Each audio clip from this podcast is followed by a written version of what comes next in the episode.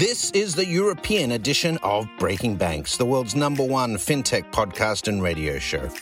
We bring you the European unicorns, startups, founders, regulators, and leaders innovating the rapidly evolving fintech scene today. A truly localized podcast with both English and local language content with some of the world's most well known hosts and influencers in the fintech sector globally.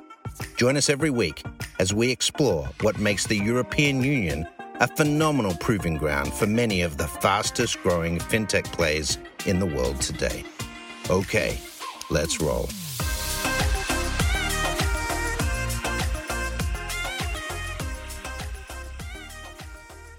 Hello, listeners, and welcome to Breaking Banks Europe. Today, we bring you episode 118, 118. And in today's episode, we'll be exploring all things customer experience, specifically the impact of COVID. We'll be looking at this from a more traditional banking perspective.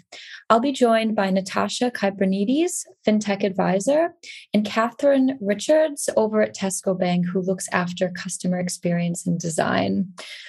During this episode, we'll be talking about what makes a great customer experience, how customer experience has evolved and what are some of the long lasting impacts on customer experience strategy that COVID has left. And we will discuss some really fantastic initiatives from incumbent banks um, with regards to customer experience in um, the reaction to COVID. So you'll hear from some of the leaders in this space. And yeah, we're really excited to bring you this episode. So, yeah, I'm joined um, in part one of this episode with Natasha uh, uh, fintech advisor. And yeah, I've, I've been fortunate enough to know Natasha for, for quite some years. Um, she's definitely an expert uh, in all things customer experience and, and how this actually plays out in the more uh, traditional incumbent banking um, institutions as well as in the fintech space. Um, so, Natasha, welcome. It's so great to have you on Breaking Banks Europe. Thank you. Thank you for inviting me and great to be with you. Super. And I mean, so we're we're two years um, kind of after COVID has started and everything, which is just crazy. So I think you know now is uh, I think now is the best point in time to really kind of you know look back as to what's happened from a customer experience perspective within financial services how some of you know the broader maybe micro and macro changes that covid has had on you know customers broader expectations um, yeah so i think now we can kind of reflect on on what we've seen maybe and what we can expect sure. and yeah, maybe I think some exciting things we can look forward to in the world of uh, customer experience within financial services. Um, so, Natasha, I want to start off by asking how do you define uh, customer experience? Sure. Um, so I guess um, many people can give uh, their own type of definition to customer experience. And I think there's a difference between just saying customer experience and a great customer experience. Um, but if we're just strictly defining customer experience, um, I would say that it's the sum of, of all your customers' interactions and experiences um, that create this holistic perception of your business and your brand um, and wants them to keep coming back. So it's how you make a customer feel um, that wants them to want to come back um, and continue to, be, to, to, do business with you. That is what I would say um, customer experience is. And there's a difference between that then and a great customer experience. Okay. So, in what would a great customer experience, uh, how would you define a great customer experience then? Yeah. And again, um, different people can give different definitions, but um, I would say it, it needs to be personalized, mm-hmm. um, it needs to be seamless, effortless, uh, consistent across all the various channels and touch points um, which should make it uh, feel like it's truly remarkable. Um, and yeah, that, that's how I would define a great customer experience. Yeah. And I think, you know, a lot of the times when we think about, you know, great digital customer experiences, we think of companies like Netflix and Spotify and Amazon. And yeah, they all provide us with awesome experiences as customers, but they're not operating in a highly regulated industry such as financial services or insurance. So how do you how do you kind of frame a good customer experience within a, a highly regulated industry? Sure. Um, so I think instead of using the, those restrictions um, that are imposed in a regulated industry as the excuse for a poor experience, um, perhaps it should be seen as an advantage and an opportunity. Um, what customers actually want um, when dealing with products and services in the regulated space is they need guidance, um, they need support. So, what can make a company stand out um, and differentiate themselves is providing that ease of use.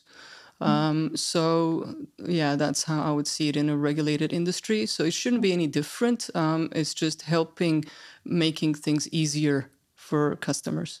Yeah, definitely.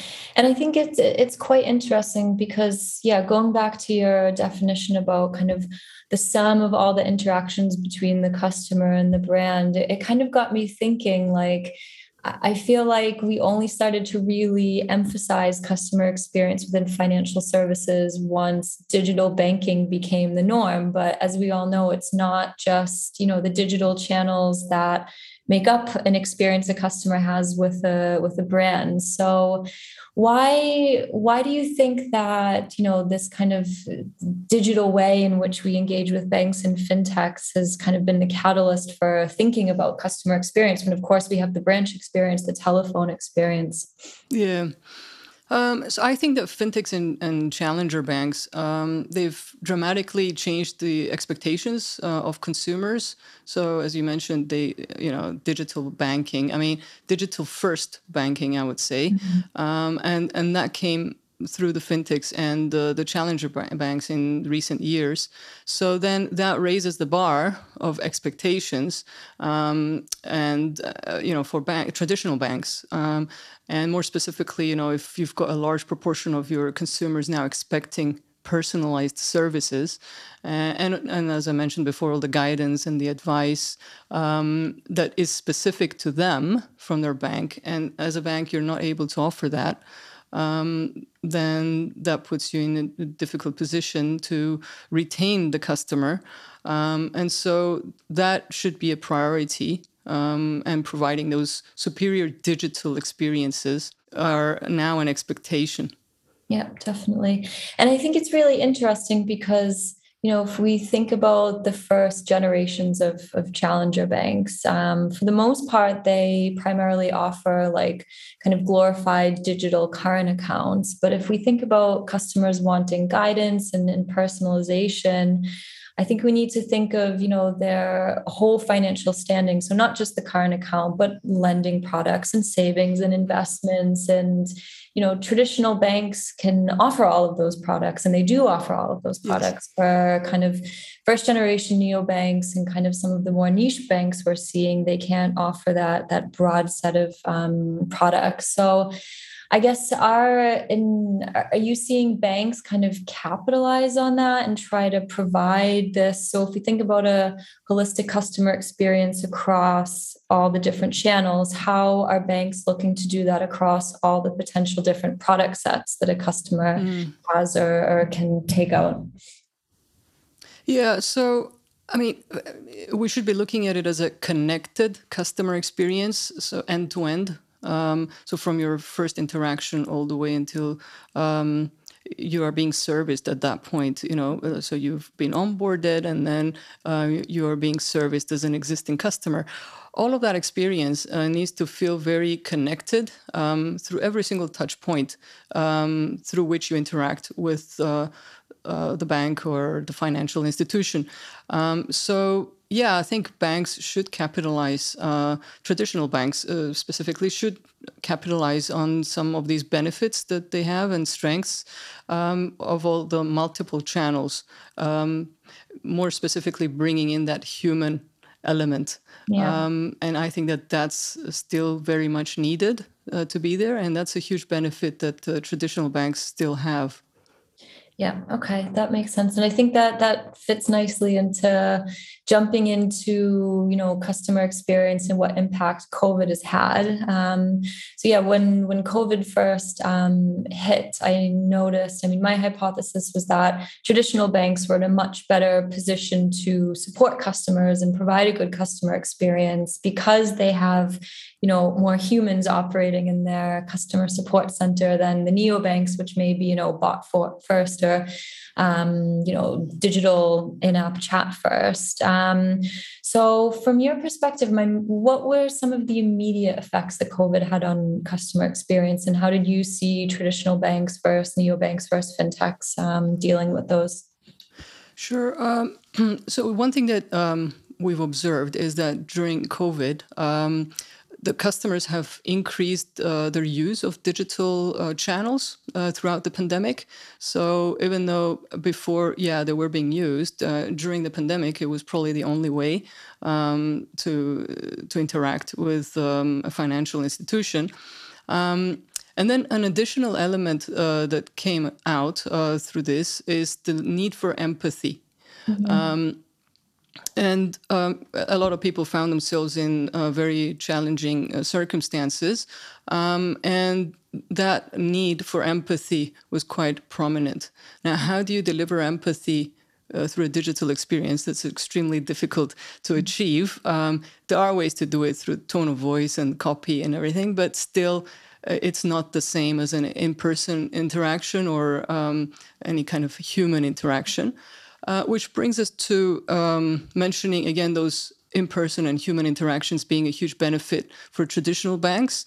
Um, and more specifically, I would uh, highlight the phone, the phone mm. channel.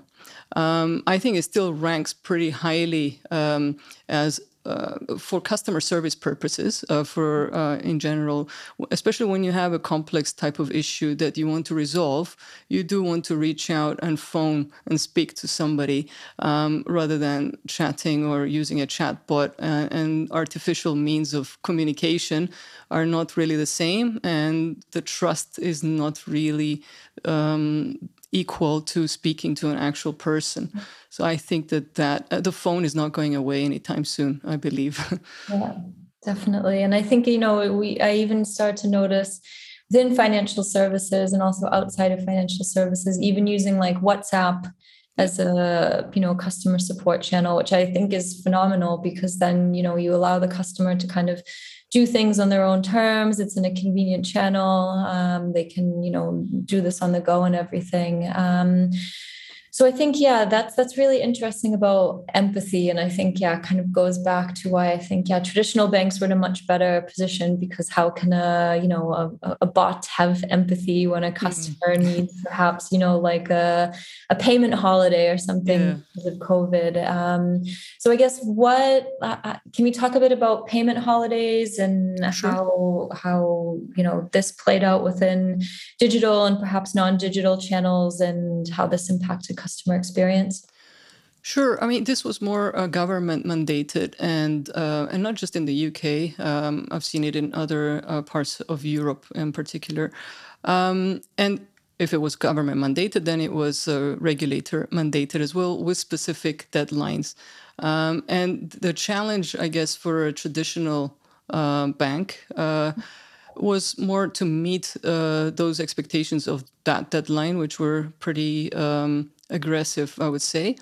Mm-hmm. Um, under different circumstances, um, you know, one would have thought that uh, you know you would need a lot longer to deliver um, something to those expectations. But what was proven is that um, it, it, when there's a crisis, uh, people come together and mm-hmm. collaborate and uh, and make things happen. Um, in ways that they didn't even think that they could make those things happen themselves. So it was uh, you know quite um, uh, quite impressive um, seeing that how people came together and teams came together, collaborated in a phenomenal manner um, to just deliver um, and help customers basically. So it's all about helping the customer. Um, and that again brings the empathy back um, into this. Um, and then, uh, so it was the first aspect was putting out their the journeys online um, so that you could apply for uh, various types of payment holidays for all these uh, retail mainly lending products. Mm-hmm. But then um, customers needed to roll off those payment holidays. So there was additional complexity um, mm-hmm. there and, and helping customers make the right decision um, for themselves. Uh, yeah. So again, that brings us back to the ease of use and um, and that customer experience that we spoke about um, earlier. Definitely. Um, and what are some of the other impacts you've seen from COVID? So I think you know because of COVID, there was a need for more empathy, um, you know, more personalization, guidance, and support. Um, what what what else have you seen? Um, I can't say that um, we've seen something specific or something in particular. Definitely a prominent need for um, enhancing the digital experience further. Yeah. So, if this wasn't a priority for um, uh, various organizations out there, and especially financial institutions, uh, now it should be a priority. Um, and um, it, it is a core means uh, and a core um, set of channels because it's not just one channel. You got uh, online, you got mobile. Mm-hmm. Um, and, and, yeah, it's just a, a must um, uh, have at, the, at, this point. Mm-hmm. Um, but it, it's complemented then by your other channels. So mm-hmm. not so much by uh, an in-person experience at the branch, um, but definitely, as we spoke about earlier, the, the phone or um, some kind of um, method that will help you have that human interaction. Um, and I think this was highlighted even more uh, through this COVID crisis. Mm-hmm. Yeah, I mean, I think it sounds like there's almost like a renewed approach to like omni-channel banking, yes. and I think I think even if we look outside of financial services and in some sectors, which prior to COVID were, you know, 100% physical, like you would never think that you'd be yeah um, doing kind of like guided city tours on online or speaking with like a therapist online or something. Yeah. so i think you know customers definitely have an expectation now that they should be able to do things from the comfort in their own home which was often the case in the beginning of covid or you know going out and doing this. So having that option you know maybe i go to a branch maybe i do it on the phone maybe i do it on on the digital channel so do you think there's kind of a renewed focus on omni-channel banking then as a result yeah interesting that you mentioned omni-channel um, and that renewed focus um, so, omnichannel has been what I would say a buzzword uh, over the last five, six years. It's yeah. great to use that word, but really, how many organizations are truly offering. Omnichannel experiences if we really know what that is? Um, so, again, to just position that a little bit, um, to be able to offer an omnichannel experience, you need to have a 360 view of all your customers' data before you do anything else, right?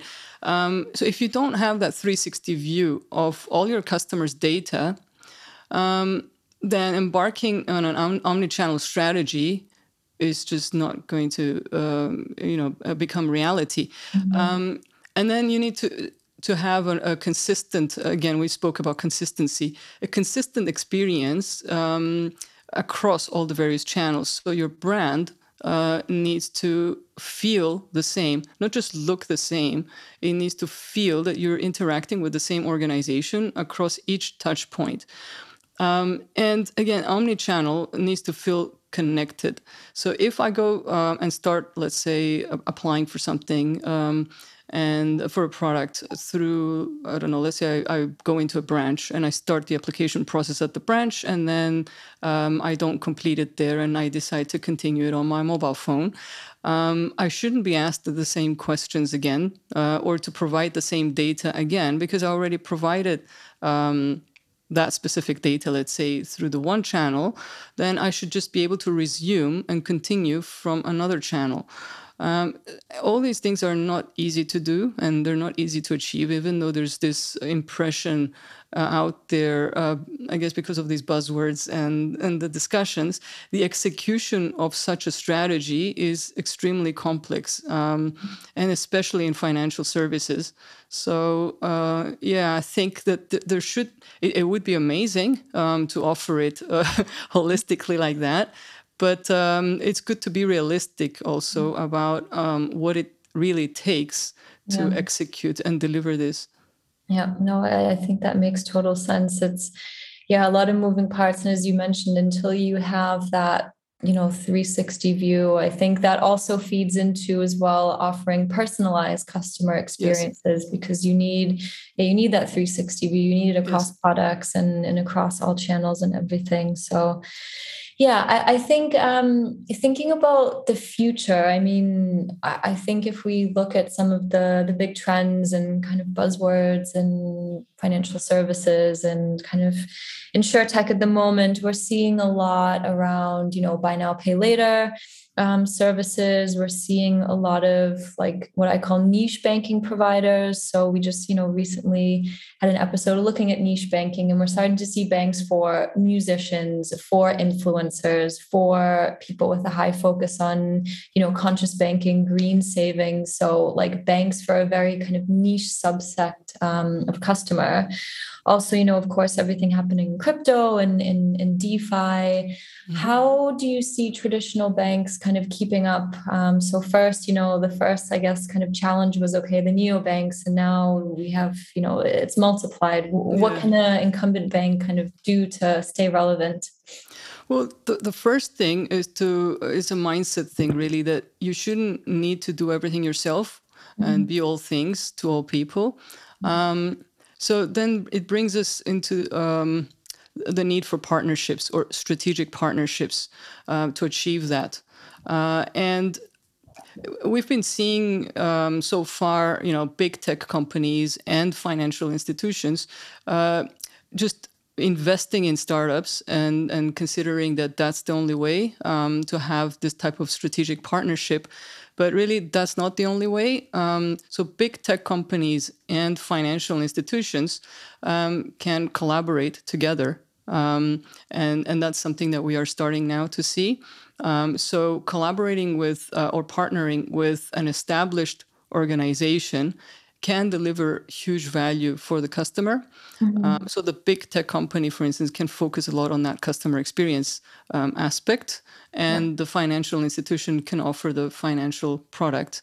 Um, and also all the knowledge and guidance around the, the, regulatory aspects, so all the compliance that is needed, which um, is not so that that knowledge is not there when it comes to the big tech companies. So we're, seeing a lot of uh, you know these types of partnerships, and and I believe that that is definitely one um, correct approach. Um, and it would be interesting to see what everybody puts out there.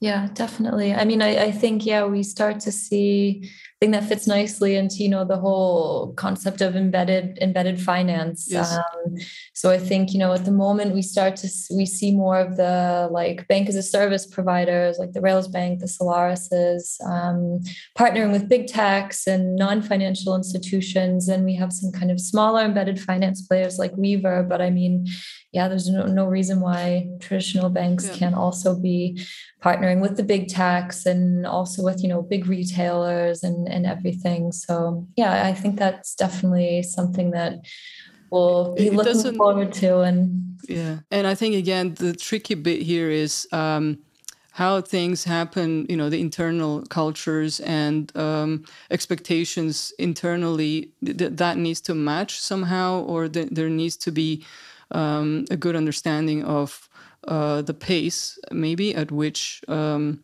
you can move, and and really your capacity um, uh, from both sides, right, to to cover th- those expectations. Yeah. So I think that's overlooked sometimes. Um, and uh, you know it's it's great to partner initially but the, those details or they're not really details the execution aspect yeah. is not really yeah. um, uh, you know looked into that well until you're really into the project and you start to realize a few things. Yeah definitely. It's i mean uh, to an extent trial and error i guess. And you know yes. each partnership will be yeah very different partnering with a maybe a smaller scale up fintech versus a big tech company. There'll be uh, totally different kind of challenges. And i think yeah being able to stay agile and yes. be yeah key to that. Yeah, um, that's another buzzword agile. Um, I mean, it's a great word and it's a great desire as well. Um, but achieving this level of agility um, again, it's it's not something simple, mm-hmm. and uh, we know about the agile methodologies and you know the, to execute and deliver. Um, but again, when you're partnering with others and aligning, um, you know, this level of agility and um, it's really important to figure out those ways of working yeah. early on um, so that you don't have any surprises later. Yeah, definitely. I mean, I think if we look at, you know, ING is probably the most prominent case study of, uh, yeah, transforming to an agile way of working. And I think that took what, like five, six years for ING and mm-hmm. started very much from like the top down. So it's, yeah, easier said than done. Um, yes. So I wanted to wrap up uh, with one final question. I guess who do you look to for inspiration when it comes to customer experience, maybe inside of financial services and outside of financial services? Sure. So I won't give you anything inside of financial services. I don't really look for inspiration inside of financial services, uh, at least at the moment. Um, yeah outside of financial services, you you mentioned I think earlier in the beginning, um, it might might be a bit of a cliche, but really Spotify mm-hmm. is the one for me. Um, I really admire Spotify, and not just you know uh, in terms of what kind of kind of customer experience they're delivering and what we're seeing externally, but um, in how they're going about it. So it's their values and their company values. Um, they place um, huge emphasis, you know, on truly connected communities mm-hmm. and inclusivity. Yeah. Um, and so if you achieve that internally, you know with your own uh, employees and uh, you know you create that kind of community of inclusivity internally then that externalizes itself and uh, you're able then to pr- uh, provide such um, great experiences for customers as well yeah, definitely. I, have been fortunate enough to do quite a bit of work with Spotify over the past, uh, I think, two years now. And a lot of the work has been on internal ways of working and I mean, yeah, once you kind of get into Spotify, you can 100% see how that community collaboration, empathy really translates into these, yeah, phenomenal products. I mean, they have just really nailed down personalization and even their, you know, omni-channel experience, yeah. you know, with CarView and everything. So yeah, I, I agree with you on that one. Definitely my kind of inspiration for all things fantastic customer experience. So it's it's all the mindset basically. Mm-hmm. Um, so if you can get that right, um, then uh, then you're able to start applying it um, in everything you do and the people. Yeah, absolutely. Part. I think it starts with the people. Yeah, to, yeah, hundred yeah. percent. Cool. Okay, thank you so much for joining us today, Natasha. Um, yeah, it's been really great to get your perspectives on yeah past, present, and future with all things customer experience, and I hope our listeners will yeah really think about empathy and and trying to create that connected experience for for customers and thinking a bit more about how you can you know offer more guidance and, and personalization because i think that's um, yeah i mean if it's not there now in a few years it's going to have to be like an absolute hygiene factor within all things financial services. So cool. Thanks so much natasha. Thank um, you. Thank you for having me. where can our listeners um, find out more about you? Where can they follow you on social media well, at the moment, they can follow me on LinkedIn. Um, I got, um, I think it's quite updated at the moment, so they can start by following me on LinkedIn. I don't have a, a, a personal website, so uh, or at least I don't have one yet. Um, so LinkedIn is the place. cool. Okay, great. Thanks so much, Natasha. Thank you. Let's talk about the future of payments. Your Breaking Payments exclusive series is here and we are ready to showcase how fintech has deconstructed the payments industry and is rebuilding it seamlessly as an embedded experience for the client. Stay tuned for new episodes every month on Breaking Banks Europe.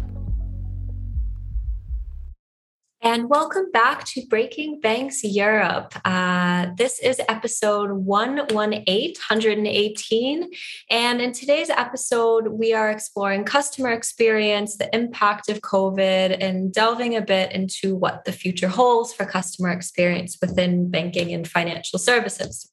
So, part two, uh, I'm joined by Catherine Richards, Head of Customer Design at Tesco Bank, um, joining us from not so sunny Scotland. Scotland. Uh, thanks so much for joining us, Catherine. We really appreciate you taking the time to shed some light on, on your views of customer experience and some initiatives around Tesco and, and I guess the whole COVID factor. So thank you so much for joining us.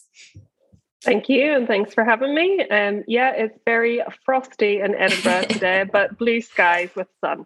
Okay, the, the blue skies are all that matters. Um, so yeah, so let, let's jump straight in. Um, so your primary function at, at, Tesco Bank is looking after customer design. Um, so it'd be interesting to get your kind of perspective on what exactly is customer experience, and do you kind of think of this from a, a banking and a non-banking perspective when you think about customer experience and what good may look like? Yeah, so I think um, for me, when I think about customer experience, I first think about the context from which the customer is coming from. So it's highly likely that the customer is really trying to do something meaningful. And then how they subsequently experience your brand, your business, your service is really what equates to their customer experience. So I don't view CX as as ours or or Tesco Banks. It's the customers ultimately. Um, but if I were to look from a bank perspective, kind of looking towards customer experience, it's really about every touch point or interaction a customer has with your brand. So whether you're calling us to resolve a query or you're logging in to your banking to check something, or you're simply researching a product on our website, um, for us, these touch points that customers have with us really have to leave um, lasting impressions with customers. So you really want your customers to leave on a high. Yeah. And I guess te- so Tesco Bank must be in an interesting position because you can of course leverage the the broader Tesco brand. Um, any kind of insights on h- how that plays out? Is that like a, a massive benefit that you think? Yeah, so I think what you know when we're designing or changing any of our experiences, we're always really cognizant that we are just probably one cog in the wheel with the relationship that a customer has with the wider Tesco mm-hmm. and understanding that not only is a customer choosing to manage financial products with us or take car insurance with us, but they probably get their petrol at Tesco. They probably go shopping at Tesco. They probably buy their kids' uniform at Tesco. So there's definitely that consideration to the wider um, Tesco ecosystem, I guess, when it comes to experience and knowing that you're just one element of that. Yeah. Um, I mean, at the same time, are you able to kind of leverage the fact that there's many other touch points the that your customers will have with the brand outside of um, uh, banking and in finance and insurances? Yeah, so the good news is, you know, we're doing a lot more with Tesco directly. Um, we've actually just launched um, a joint proposition with Tesco into the market, which is really about helping customers manage their grocery money um, mm-hmm. from kind of week to week. Um, but it also provides the ability for customers to save and to collect club card points. So it's embedded into the club card proposition as well. So it's a really exciting product for us. Um, we're only a few weeks into launch. Oh, cool. It's called Club Card Pay Plus. Um, but yeah, definitely we're doing more and more with Tesco to leverage that um, I guess that wider, um, you know, the wider touch point of Tesco.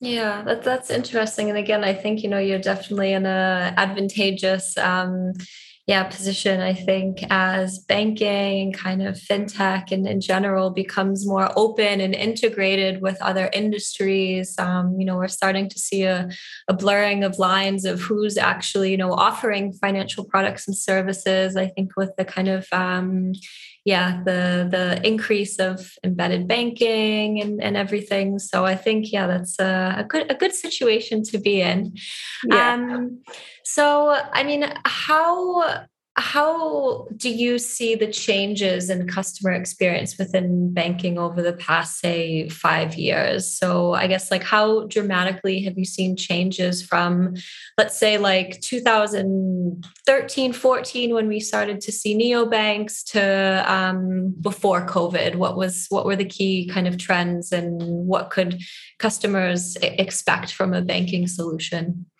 yeah, I mean, listen, I think that fintechs have definitely been, you know, resetting expectations when it comes to customer experience, not only within banking, but beyond. Mm-hmm. I think that the advantage that they have is agility, and, and with that, means that seamless customer experience is really highly achievable. Um, and I think what they've done is really got laser focused on that experiential layer. Um, whereas um, others are trying to improve their product, they've really tapped into that experience layer. Um, and I think that, um, you know, incumbent banks, as an example, so, you know, they always aspire to have amazing customer experience. So even before fintechs came along, to your point, 2013, 2014. And I think things like the rise of, you know, net promoter score, customer experience metrics, means that benchmarking of customer experience in the industry has become a norm. And, and this has driven a lot of innovation and agility within customer experience and, and within those incumbent banks. I think incumbent banks are, you know, doing um, doing great things with the with the legacy technology that we all know that they have. Um, so you know it is difficult to to get things out there but i think that incumbent banks are starting to unlock a lot of that and we're seeing more and more you know superior customer experiences as a result of that. Um, but yeah you know we're we're always you know watching around us not only incumbent mm-hmm. banks but the fintechs as well as to what they're doing. Yeah definitely. I mean i think it's I, I feel that it's kind of moved, customer experience has moved past a, a, simple buzzword within banks. Yeah. I think that, you know, everyone's starting to take it a bit more seriously. And I think COVID has definitely been a, a, catalyst for rethinking about how we provide excellent and almost like agile customer experience. So, I guess from your perspective, what have what have been some of the big impacts from COVID on on maybe kind of um, customer experiences in banking in general, and also from the Tesco Bank perspective?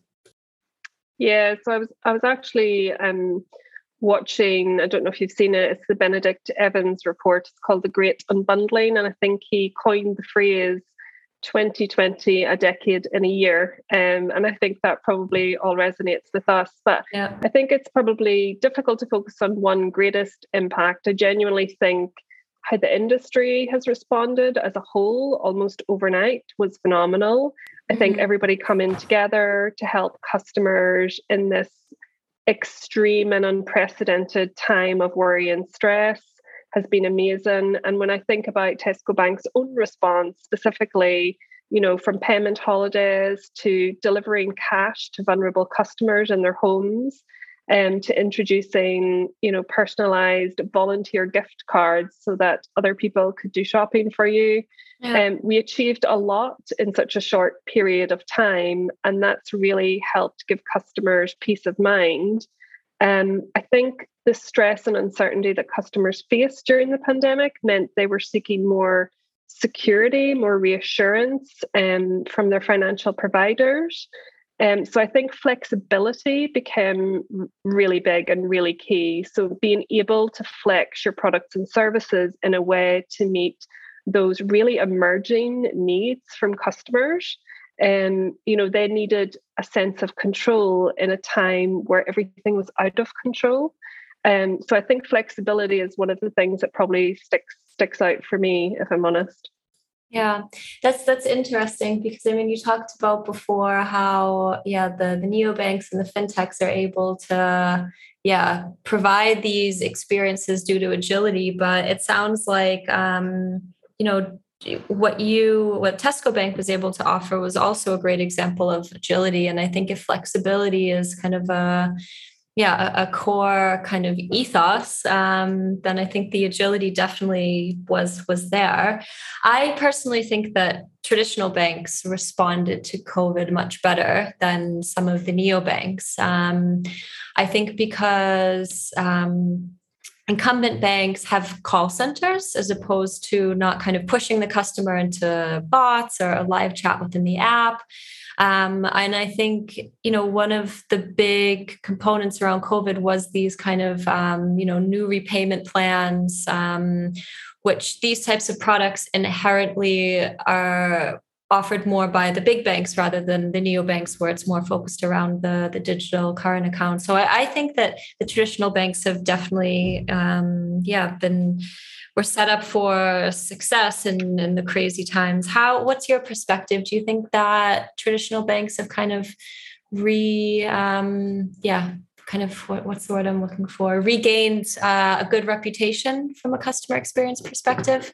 That's a great question, and I think um, if you look at it on the whole, I think every bank responded based on the specific needs of their customer base. So, whether you were a traditional bank or not, I think traditional banks clearly, you know, have a larger customer facing workforce, to your point, um, call centers, um, maybe able to support customers a bit more on the phone and in branch, um, and that will have proven invaluable for some customers. I think, however, the fintechs were able to offer some really interesting and unique value in the spaces that they were playing and I think from a, you know, from a Tesco Bank perspective, we made the best use of the assets we had available to us to help our customers. And so I think it's really, you know, it's not about traditional banks or fintechs doing better. I think it was about everybody doing the best that they could for their specific customer base yeah. um, with the unique assets available to them. And on the whole, I think most banks played their part well and i think everybody in the industry can be proud of how of how we responded. Yeah that's that's fantastic. And i guess um, what are some of the in terms of all the changes and this kind of new era of flexibility what are some of the lasting changes you think um, have have come out of covid and the impact on customer experience? Yeah i think one of the things that kind of fascinates me personally is is the use of cash. Um, and so the use of cash as we move forward. So COVID's impact on digitization was was vast, but I'm really interested to see if that continues in the cash space or we see a mm-hmm. return to kind of pre-COVID use of cash. Um, and speaking from a Tesco perspective, you know, we've really learned that we can drive far greater pace and agility to your point earlier when we're all kind of focused on that single common goal for customers when they really really need us. Um, and i'd be interested to see um, you know how many how many companies ride on that wave of that agility um, and um, you know take that into their their kind of ways of working. Um, and I think in terms of experience trends, you know, we're going to continue to see an increase in online shopping. This grew significantly during COVID. We definitely know that through Tesco. Yeah. Um, and yeah, just continued use of digital solutions for us, like our gift cards. So we changed that up to digital um, when it was a physical thing um, and payments. And, you know, I think we just need to continue to help um, you know make our customers money go further and we're really focused on just continuing to develop smarter money helps for our customers and just for you know everyday life.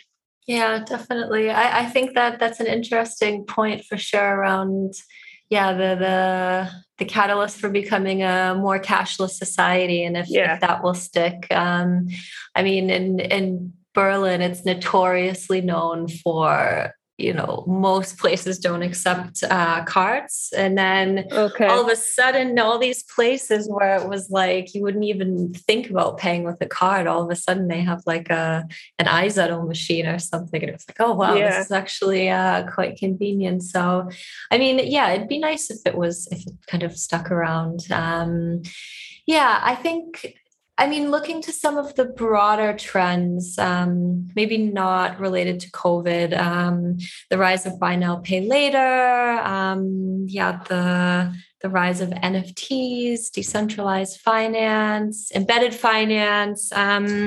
What's kind of for you what's uh what's what's a key trend um what's worth kind of keeping an eye on from you know the customer experience perspective because i mean yeah. if we think about buy now pay later and embedded finance in particular i mean this makes it so easy for customers to make a payment, to have quick access to, to capital. Um, I think also from the embedded finance perspective, you now see big retails, uh, big retailers, brands that customers really love now able to start offering a debit card, a credit card, a savings account. So what's what's exciting you? What what do you have your eyes on?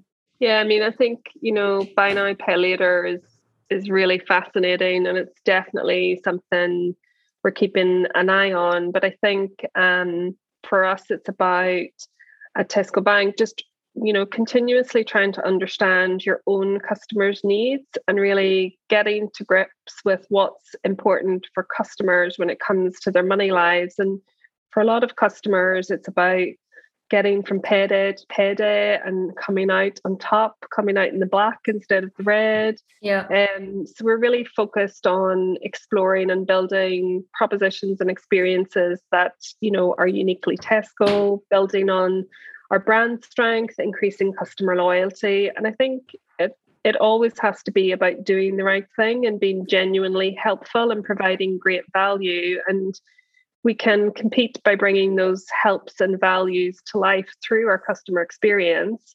And um, you know, a great example is Tesco Club Card prices. We've just made it really easier to get, you know, better value by simply tapping your club card. And we've mm-hmm. extended that from shopping in Tesco to insurance and to gift cards. Oh. So seamless journeys with more added value. So I think, you know, that that's kind of what we're going to be focusing on. Nice. That's that's yeah, really exciting to hear. Um, yeah, I, I, think the whole buy now, pay later. Um, I mean, there's so much to un, unpick here. Really, I think there's. It's interesting to see how this type of product has impacted the traditional credit card product. Um, yeah, I think also. I think there will need to be a rise in probably better financial education advice because uh, yeah. you know maybe buy now pay later has become a bit too popular but i mean i remember looking at some features in the tesco bank app and there were some really kind of nice features that would make it easy for customers to make sure that they had enough money in their balance to make um, to cover the kind of outgoing recurring payments and everything I've seen from Tesco Bank, it's very much like little things adding up to really help the customer stay on top of, of their finances. And I think being able to tap into the the Tesco brand and the Tesco experiences, yeah, it, it makes a lot of yeah. sense. It is about um, you know, I guess all the little helps and and what do they add up and equate to, and that needs to be, you know, that superior customer experience basically. Yeah. Yeah. And I think, um, so I mean, wrapping up, who do you look to for inspiration when it comes to, to customer experience? So I think for me, I am. I always think that the best way to be inspired on customer experience is simply to spend enough time observing your customers using your products and services to spot friction, to spot mm. opportunities. So I guess I probably look to customers um, nice. and colleagues in the yeah. team. Um, don't get me wrong, it's great to have an awareness and track, you know, what features are becoming hygiene in the mm-hmm. products that products and markets that you're serving. Um, but you know, we probably don't want to fall into the trap of being feature followers. And instead, we'd rather work with our customers to understand the value that we can create, which is important to them. Yeah. I think we also, you know, we always look outside the banking industry as well. Mm-hmm. So, what are others doing to solve similar problems? Yeah. So, for example, like, you know, we'll often look to like the fitness industry. So, mm-hmm. fitness apps apps that track calories. Um, you know, what can we learn from that when we're trying to help customers track and manage their money, as an example? Um, and I think inspiration like that helps really just feed our process, which is absolutely centered around understanding the things that customers are trying to do and the friction that they face when doing those things. Um, and that really just helps us empower our teams to find new ways to help our customers. Um, and I guess to my point about colleagues, there's no greater inspiration than working with a really diverse team of people yep. to really help solve, you know, meaningful customer problems. Um, so, so yeah, I think probably customers and colleagues would be my answer. That's yeah, that's amazing. I mean, I think that answer in itself is like just such a good indication of real customer centricity. So rather than adding new features or products for the sake of it, like really making sure that every interaction and touch point is 100% focused on your customers' needs, mitigating that friction and, and helping them, yeah, keep on top of their, their finances. And I, I think that's, yeah, fantastic. And, and I like how you mentioned, yeah, having a diverse team as well, because um, you know your customers are diverse as well. So absolutely, I think, yeah, you need to understand the nuances, the the pains, the needs, and everything. So I think, yeah, I'm I'm very sure that you're set up for success in all things customer experience. Thank you. Cool. So, yeah, listeners, this wraps up episode 118, 118, exploring customer experience uh, and the impact of COVID. And thank you so much again to Catherine uh, for joining us today. Really great to get the Tesco perspective and also hear about kind of, yeah, your new ethos around flexibility and I think some really inspiring uh, advice on how to really be customer centric. So, thank you so much. Thanks for having me. Thanks for listening to Breaking Banks Europe, a Provoke Media podcast in cooperation with FinTech Stage. Don't forget to tweet us out, shout out, or post to the team at Breaking Banks EU on Twitter. If there's something or someone you'd like to hear on our cast, let us know. See you next week on Breaking Banks Europe.